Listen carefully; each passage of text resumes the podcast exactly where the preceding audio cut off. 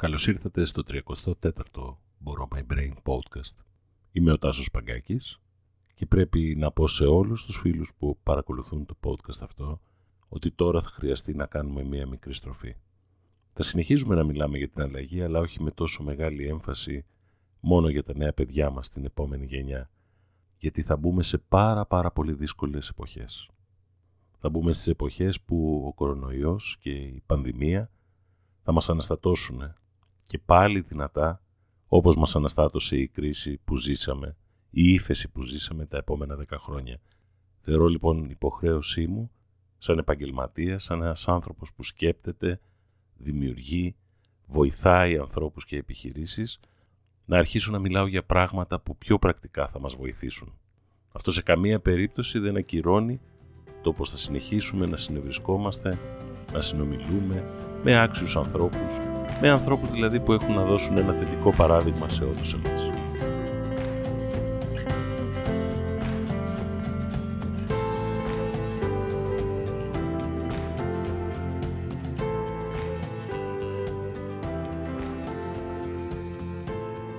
Αν ξεκινήσουμε με την δραματική πλευρά του κορονοϊού, μας ήρθε αναπάντεχα.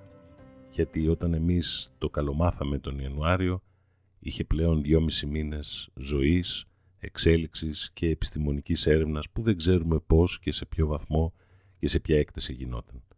Σήμερα που γράφω αυτό το podcast, μπορώ να σας πω ότι παρακολουθώντας τον παγκόσμιο χάρτη που έχει το John Hopkins University, κάθε μέρα περίπου πεθαίνουν έξι χιλιάδες άνθρωποι.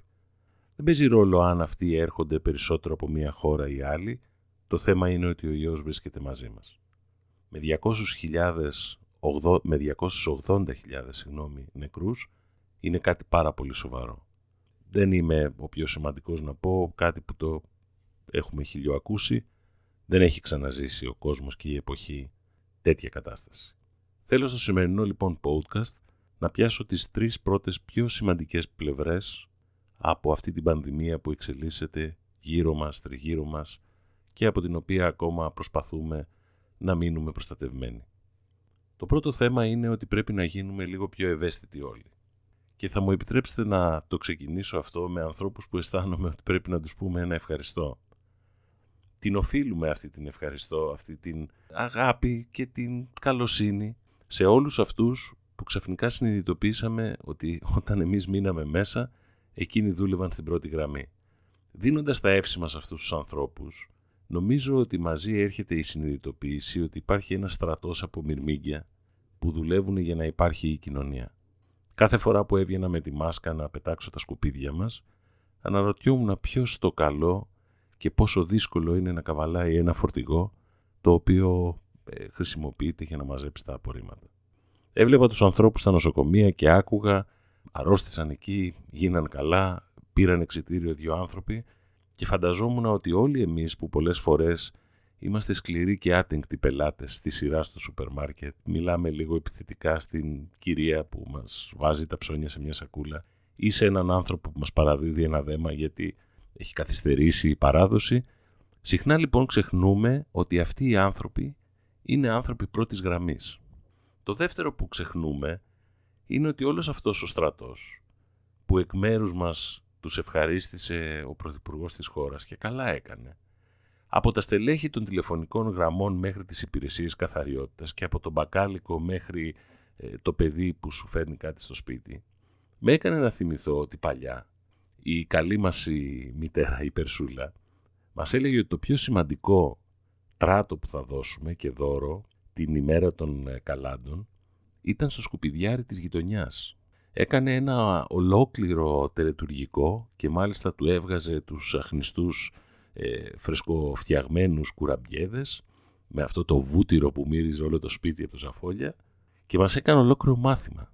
Με έκανε λοιπόν η πανδημία να σκεπτώ ότι πάψαμε να λέμε ευχαριστώ, να σφίγγουμε το χέρι, να βοηθάμε, ενώ το βλέπουμε την ανάγκη παντού γύρω. Και επειδή είναι καθρέφτης της κοινωνίας μας, μην νομίζετε ότι λιγότερη σκληρότητα έχουν οι επιχειρήσεις. Είναι και αυτές απέναντι στον πελάτη, απέναντι στον συνεργάτη, είναι αρκετά σκληρές. Ακόμα και η σχεδία, αυτό το περιοδικό των αστέγων, μέσω του οποίου τους βοηθάς να βρουνε τρόφιμα, να βρούνε κάποια μέσα να καλύψουν τους συνανθρώπους τους. Ακόμα και αυτό από τη social media μόδα ε, μπήκε στα γραφεία πι αρ των εταιριών. Τα ωραία παραδείγματα που θα δούμε εκεί έξω ε, μας κάνουν πολύ καλό. Είναι οι δεκάδες, οι εκατοντάδες εταιρείες που τη θεωρώ εγώ πρωτοφανή κινητοποίηση, να σας πω την αλήθεια, που έδωσαν από αλουμίνια στον Εύρο μέχρι αναπνευστήρες και η λίστα είναι πραγματικά μεγάλη. Και εκεί ευχαριστούμε και εκεί έτσι με πολύ μεγάλη προσοχή και με θαυμασμό. Αυτό λοιπόν είναι το πρώτο θέμα. Το πρώτο θέμα που έχει να κάνει με την ανθρώπινη πλευρά και συνειδητοποιούμε πόσο ευάλωτοι είμαστε. Συνειδητοποιούμε πόσο εύκολο είναι να βρεθούμε μέσα σε πρόβλημα σοβαρό και συνειδητοποιούμε ξαφνικά ότι δεν πρέπει να βλέπουμε καθέδρας επειδή έχουμε περισσότερα χρήματα, καλύτερη κοινωνική θέση, κάνουμε μια πιο εξειδικευμένη δουλειά τον δίπλα μας. Γιατί μπορεί να μας συμβεί το κακό ανά πάσα στιγμή. Ελπίζω ότι η πανδημία θα κάνει λίγο πιο απαλή αυτή την αγοραία και πολύ σκληρή συμπεριφορά που τη βλέπεις από νέα παιδιά που μεγάλωσαν λάθος στο σπίτι τους, μέχρι τον ενήλικα που αντί να δίνει το παράδειγμα την ώρα που παρκάρει, την ώρα που φωνάζει. Και το ελπίζω αυτό γιατί, ξέρετε, η πανδημία δεν απαιτεί μόνο μια ισχυρή πολιτική προστασία και κανόνες, μείνε μέσα, βγες, τώρα ξαναμείνε, ξαναβγες. Απαιτεί μια ε, κοινωνία που βρίσκεται έτοιμη να πιάσει αυτόν που πέφτει. Νομίζω ότι υπάρχουν εκατοντάδες παραδείγματα, δεν θέλω να σας φάω το χρόνο γι' αυτό, αλλά όλα δείχνουν μια πιο ευαίσθητη πραγματικότητα. Εγώ τουλάχιστον έτσι νιώθω, αυτό μοιράζομαι μαζί σας, είχα καιρό να την, να την μυριστώ, να την ευχαριστηθώ. Αν και μέσα στο σπίτι, πιο γλυκές φωνές στα τηλέφωνα, πιο συχνά το στην υγειά μας και να είμαστε καλά και φαίνεται να το εννοούμε. Το δεύτερο θέμα το οποίο έχει να κάνει και είναι ένας από τους πυλώνες αυτής της πανδημίας μετά τις ευχαριστίες προς τους μικρούς ήρωες, έχει να κάνει με την προσωπική μας διαδρομή. Επιχειρηματικά, στο μαγαζί, σαν εργαζόμενοι, σαν υπάλληλοι. Δεν είναι η ώρα να επεκταθούμε ε, στο τι μπορεί να μας συμβεί. Θα μπούμε σίγουρα σε μια περιορισμένη οικονομική δραστηριότητα, σε μια ύφεση. Όλη αυτή η σταδιακή επανεκκίνηση της οικονομίας από το μικρό μαγαζί μέχρι την υπηρεσία που παρέχει κάποιος από το ίντερνετ σημαίνει λιγότεροι άνθρωποι, αργότεροι ρυθμοί, χαμηλότερες πωλήσεις, υψηλά λειτουργικά. Θέλω σε αυτό το σημείο λοιπόν να πω ότι είναι πραγματικά μεγάλη ανάγκη οι επιχειρήσεις μας να προσαρμοστούν. Ποιος θα μας το έλεγε δα, ότι θα ξαναβρισκόμασταν σε συνθήκες σαν να είναι του Walking Dead. Έτσι, εντάξει, δεν εννοώ ότι υπάρχουν γύρω μας ζόμπι, αλλά πάνω που νομίζαμε και εγώ τουλάχιστον το έβλεπα με τους συνεργάτες και τους πελάτες και τους φίλους που μιλάμε, είχε αρχίσει να εμφανίζεται μια θετική ψυχολογία στην οικονομία, που είναι κυρίως αυτό, ψυχολογία. Όταν λοιπόν σου λένε ότι θα μειωθεί το παγκόσμιο ΑΕΠ κατά μέσο όρο επτά κόμμα πέντε τοις εκατό, καταλαβαίνεις ότι αφού δεν ξέρεις τη μακροχρόνια σοβαρότητα του ιού και αν θα ξαναμπούμε μέσα και αν θα υπάρξει εμβόλιο κτλ, θα είναι μια κατάσταση στην οποία όλοι θα ξεκινήσουμε από την ίδια μειωμένη αφετηρία. Δεν ασχολούμαι με τα ευρωομόλογα και με τις λύσεις και με τα αποθεματικά των πλούσιων χωρών. Βλέπω μόνο και διαβάζω ένα αδύρυτα αντικειμενικό παπίρεν που έβγαλε το Διεθνές Νομισματικό Ταμείο, το οποίο λέει, το ονομάζει μάλιστα The Great Lockdown.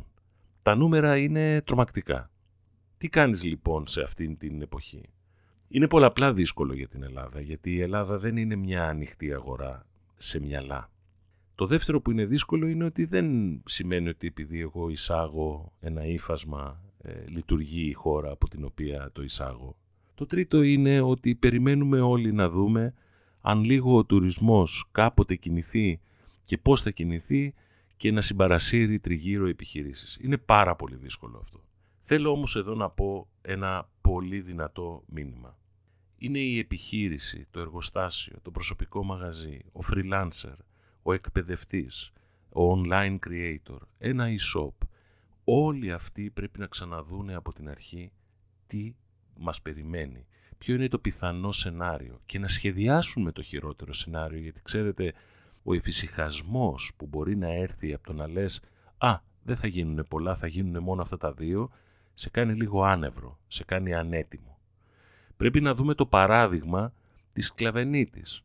Εμείς ψωνίζουμε το Σκλαβενίτη, όπως και από άλλα σούπερ μάρκετ, και κάμια-δύο φορές είχαμε παραγγείλει στο σπίτι. Εντυπωσιαστήκαμε όταν είδαμε πόσο μειώθηκαν οι χρόνοι παράδοσης μετά από τη συνεργασία του ε, με μια μικρή εταιρεία σε σχέση με τα μεγέθη εκείνου, που είναι η e-food.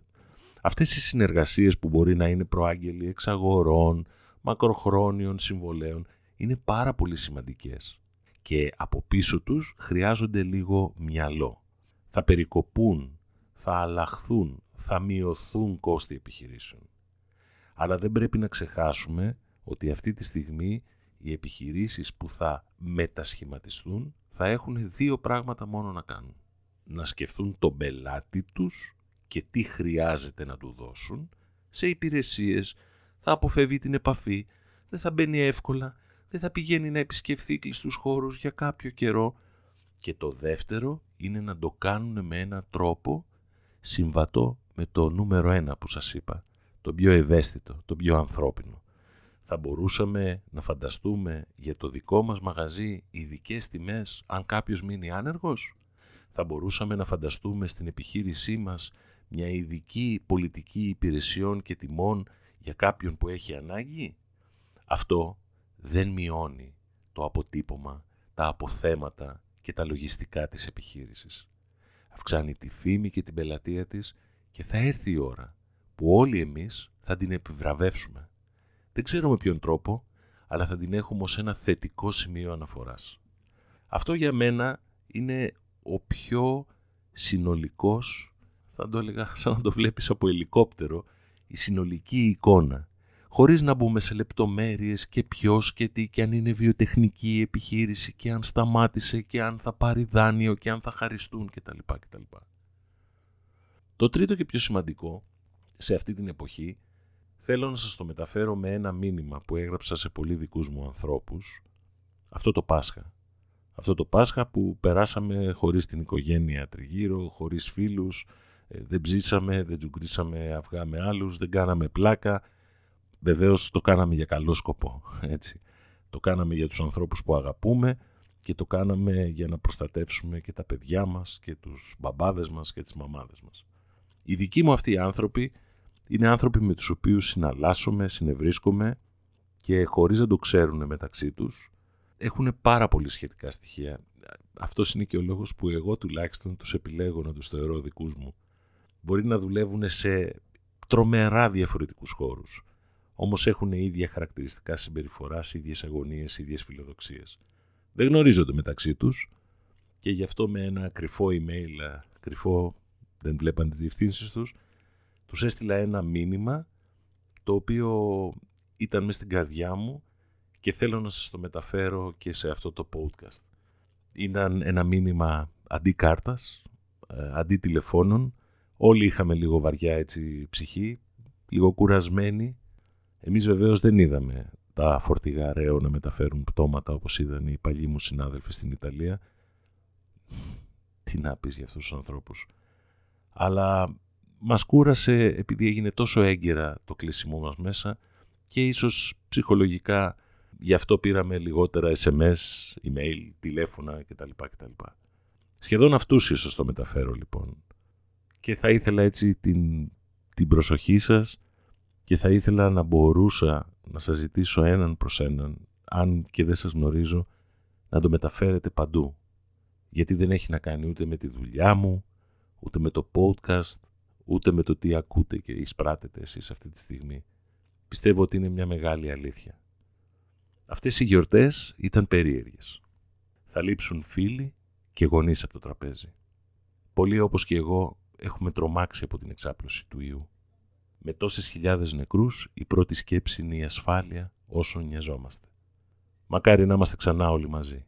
Οικογένειες, συνεργάτες, φίλοι, γείτονες, πελάτες, όλοι όλοι μαζί. Κάθε μέρα μιλάω με πολλούς. Τα σενάρια καταστροφής δίνουν και παίρνουν. Λογικό είναι. Στα κλεφτά το μυαλό πάει στο τι θα κάνουμε μετά, τα οικονομικά μας, τι θα γίνει με τις επιχειρήσεις και τα προστοζήν των ανθρώπων, των οικογενειών μας. Είναι σιωπηλή η ανησυχία απέναντι στον ιό, αλλά είναι εκεί, το ξέρω, το νιώθω, το αισθάνομαι και θέλω να σας πω κάτι γι' αυτό επειδή είστε κοντά μου. Όπως το λέω αυτή την ώρα σε εσάς που μοιράζεστε αυτό το podcast και παρακολουθείτε και ακούτε μία γνώμη. Έχω ζήσει τρεις φορές τη διαδικασία να κόβονται εταιρείες στο μισό. Έχω ζήσει την κατάρρευση της αγοράς επικοινωνίας στην αναταραχή του δύο χιλιάδες οκτώ και το δύο χιλιάδες δεκαεπτά. Γελάω γιατί θυμάμαι με δάκρυ αυτές τις στιγμές. Στο τέλος έγινα και εγώ ο ίδιος θύμα της κρίσης. Ένιωθα χωρίς δίκτυ ασφαλείας. Σας λέω όμως με, με τρομερή σιγουριά πως πρέπει να αντισταθούμε στις κακές ειδήσεις. Με τον κορονοϊό να είμαστε και να δείχνουμε ατρόμητοι για να βοηθήσουμε αληθινά όλους τους γύρω μας. Δεν ξέρω πώς γίνεται τέλεια αυτό, αλλά το έχω κάθε μέρα στο μυαλό. Το ψιλολέω στα παιδιά, το ψιλολέω στη γυναίκα μου, το ζω, είναι μέσα μου. Πρέπει να δείξουμε ηγεσία λοιπόν. Δεν εννοώ τίτλους, αφεντικά, σι ι ο, γενικούς διευθυντές, ηγεσία με ενσυναίσθηση. Υποχώρηση του εγώ. Να μιλήσουμε και να εμπνεύσουμε και να εμπνευστούμε από τις ομάδες μας και να ανακαλύψουμε νέους τρόπους εργασίας και συνεργασίας. Να ξαναδούμε τα προϊόντα και τις υπηρεσίες μας. Να είμαστε ευέλικτοι. Μας περιμένουν πολλά. Να είμαστε δημιουργικοί αλλά μαζί και αυστηροί. Να είμαστε γενναιόδοροι και δυνατοί. Αποτυχίες? Πολλές. Άνθρωποι είμαστε. Αλλά δεν πρέπει να νικηθούμε.